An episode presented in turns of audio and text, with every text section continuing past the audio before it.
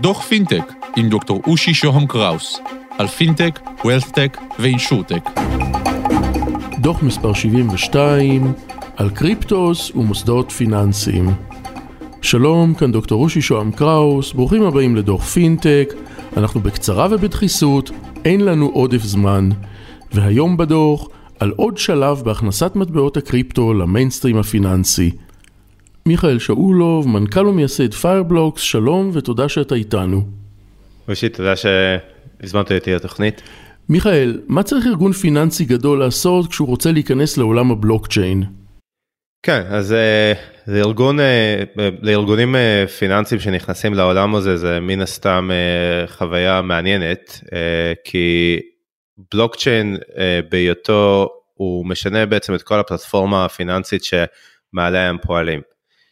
הדבר הכי מהותי בבלוקצ'יין שהוא שונה מנכסים רגילים, נכסים פיננסיים רגילים, זה שבעצם הנכסים האלה הם קיימים רק על הבלוקצ'יין, משמע שסכנות הסייבר או הסכנות הדיגיטליות שאורבות לאותם ארגונים, בהינתן שיש פגיעה ישירה בארנקים או בעצם בהעברות, אין דרך אה, להחזיר את, ה... אין דרך להחזיר את הסכום, אוקיי? זה משהו שהוא מאוד שונה ומאוד uh, uh, מפתיע להרבה מאוד אנשים. יש שם כמות די רצינית של מורכבויות שהם צריכים uh, להתמודד איתם.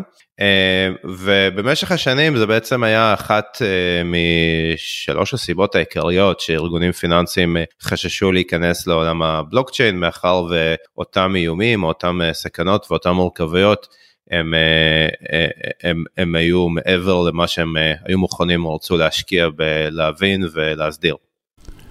מיכאל, אתה יכול לספר לנו בצורה יותר ספציפית על הדברים שאתם עושים כדי לפתור את הקשיים האלה? כן, בוודאי. אז תראו, קודם כל צריך uh, לבוא ולהבין מהם אותם uh, סוגיות או מהם אותם בעיות uh, לפרטי פרטים. הבעיה, בעיה מספר אחת שהיא סוג, סוג של הבעיה הכי מוכרת בעולם של הקריפטו קורנסיס והבלוקצ'יין והביטקוין זה סוגיית הארנקים או בעצם ההבטחה מסביב לארנקים ובעצם איך ה ownership או היכולת של בן אדם או של ארגון אה, להחזיק את אותם מטבעות מבוססת על העובדה שלארגון או אותו אדם יש איזושהי סיסמה שקוראים לה מפתח פרטי אבל בסופו של דבר זה איזושהי סיסמה ארוכה. והסיסמה הארוכה הזאת אם, היא, אה, אם, אם האקרים גונבים אותה או אפילו בארגונים זה יכול להיות איזשהו, איזושהי מעילה פנימית אז בעצם הכסף הזה נעלם ואי אפשר להחזיר אותו אותם אה, נכסים נעלמים ואי אפשר להחזיר אותם אז זאת בעיה אחת, זאת אומרת איך אה, מגינים על אותם ארנקים ואיך מגינים על המפתחות הפרטיים. ובעיה שהיא גם כן בעיה מאוד מאוד מהותית זה שהעברות בעולם הקריפטו, העברות בעולם הבלוקצ'יין, בשנייה שהם אה, בעצם אה, נשלחו, אין שום דרך לבוא ולעשות להם רולבק, אין שום דרך לבוא ולהחזיר אותם, אז זה לא כמו שנגיד בטעות הייתי צריך להעביר לך כסף מבנק הפועלים לבנק לאומי ועשיתי איזושהי טעות בחשבון בנק אז אם עשיתי טעות אז הכסף אה, בעצם יחזור לחשבון שלי ואני אקבל איזושהי שגיאה שהעברה נכשלה או בדרך כלל זה לוקח איזה כמה ימים עד שבעצם העברות כאלה קורות ואז אני יכול אה, אני, אני יכול בעצם להתקשר לבנק ולהגיד היי hey, עשיתי טעות בואו תבטלו את זה בבלוקצ'יין זה לא קורה בבלוקצ'יין עשית טעות או בעצם עבדו עליך ועשו לך איזשהו פישינג אה, הכסף נעלם תוך שנייה. אז זה בעצם סוג של מתאר בעיות שיש לארגונים וגם לאנשים פרטיים בעולם הזה. מה שפיירבלוקס עושה או בעצם מה שבנינו זה פתרון שמאפשר לאותם uh, לארגונים להסדיר ו- ולאבטח את כל הפעילות הזאתי. אז בראש ובראשונה אנחנו בעצם נותנים להם פלטפורמה או ארכיטקטורה של ארנקים מאובטחים שמגינים עליהם גם מפני האקרים מבחוץ אבל גם בעצם uh, מסדירים את כל העניין של ההרשאות uh, ודפוסי העבודה מבפנים בשביל למנוע מעילות. אז זה בעצם אה, אה, טכנולוגיה אחת שפיתחנו. והטכנולוגיה השנייה שפיתחנו בעצם נקרא The Fireblocks Network או אה, הרשת, רשת Fireblocks שהיא בעצם דומה לסוויפט או דומה לאיזושהי רשת העברות בנקאיות או בעולם של הקריפטו והיא מאפשרת לארגונים לדעת בדיוק למי הם שולחים מבלי להתעסק בקודים מאובטחים ולגרום לכל הדבר הזה להיות לא רק מאובטח, אלא גם בעצם יש לזה ביטוח אה, שמגבה את אותם העברות אה, מפני תקלות טכניות או מפני אירועי סייבר. מיכאל, אתם לא פוגעים במהות של הבלוקצ'יין, באנונימיות, בכל הדברים האלה? תמיד יש איזושהי שאלה פילוסופית ראשונה שתמיד אנשים שואלים אותה.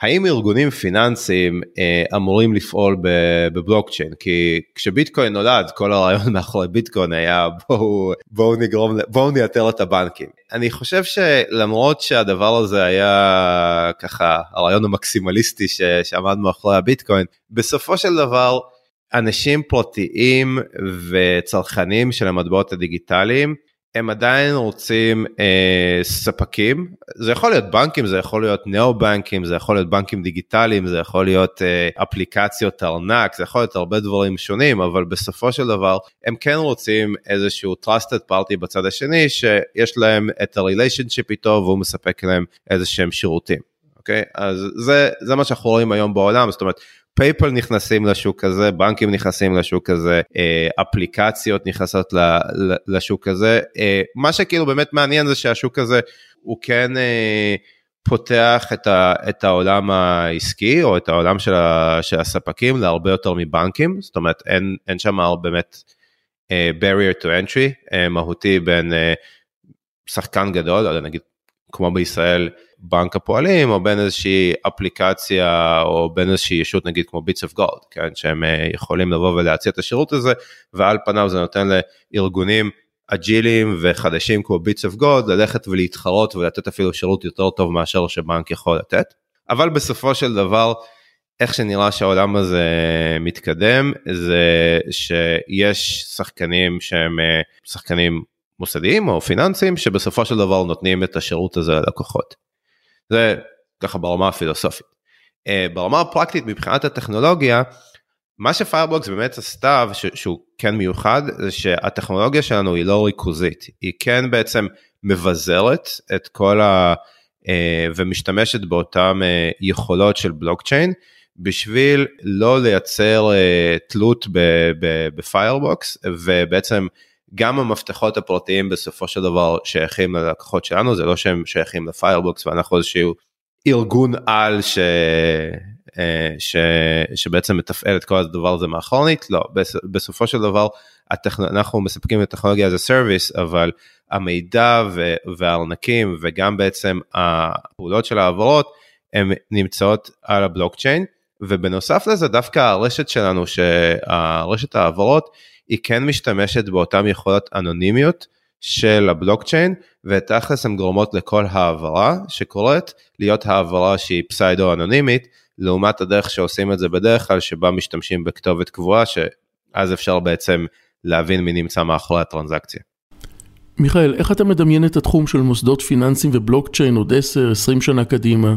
אני חושב שכל העולם יעבור לשם, זאת אומרת, זאת לא, אני חושב שלפני שנה או אפילו שנתיים זאת הייתה איזושהי שאלה פתוחה.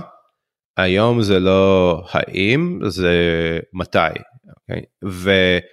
ואופק האירועים שם הוא בוודאות פחות מעשר שנים. אה, הוא, הוא כנראה יותר קרוב לחמש שנים. הנקודה היא שבסופו של דבר ברמה הגלובלית אנחנו עובדים עם הבנקים הכי גדולים בעולם היום שעושים ממש ריפלטפורמינג לא רק שזה לא ביטקוין אלא זה בעצם כל הניירות ערך כל המוצרים אה, והמוצרים אה, הפיננסיים מועברים על גבי הבלוקצ'יין וזה לא איזה משהו תיאורטי זה קורה עכשיו ברגע זה. אז זה לא שמחר בבוקר אה, כל הניירות ערך אפל וגוגל בעולם יהיו דיגיטליים אה, ויש גם סוגיות רגולטוריות די כבדות שהרגולטורים עכשיו עושים הרבה מאוד עבודה בשביל להבין איך מפשטים את הרגולציה בשביל שתתמודד עם אה, בלוקצ'יין אבל בוודאות אופק האירועים אה, הוא כנראה איפשהו סביבות החמש שנים. מיכאל שאולוב, מנכ"ל ומייסד Fireblocks, שלום ותודה שהיית איתנו. תודה ראשי. עד כאן על קצה המזלג, ניפגש בדוחות הבאים. תוכלו להשיג אותי בלינקדאין שלי, דוקטור רושי שוהם קראוס באנגלית. תודה לקווין מקלוד על המוזיקה, להתראות. thank you